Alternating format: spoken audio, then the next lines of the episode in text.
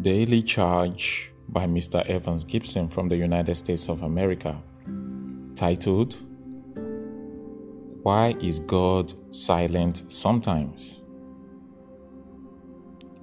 Surrender yourself to the Lord and wait patiently for Him.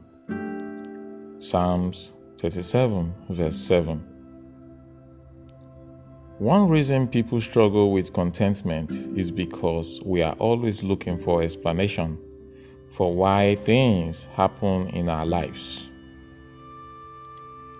But God doesn't tell us why most things happen, and that can frustrate us. Sometimes God doesn't tell you why because He is testing you.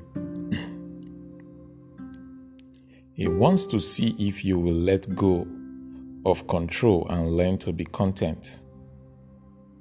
Whether or not He explains why something happens in your life. God doesn't owe you an explanation for anything.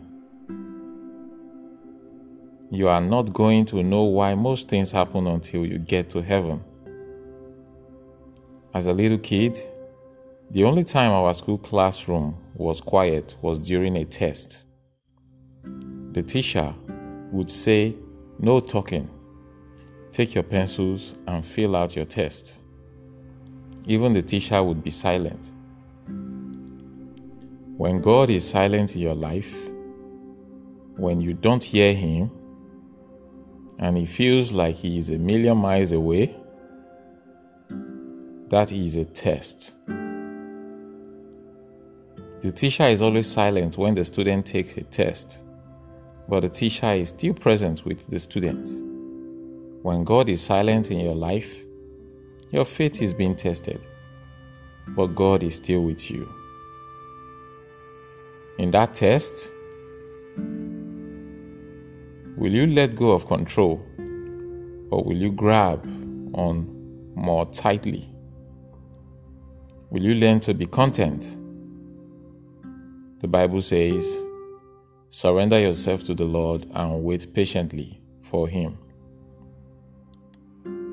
When you go through the pain next week or next month or this year, you don't really need God's explanation. You need God's presence. Let go of control and surrender yourself to Him.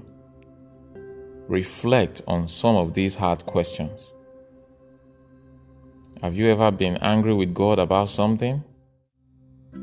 Was it hard to admit you were upset? And why?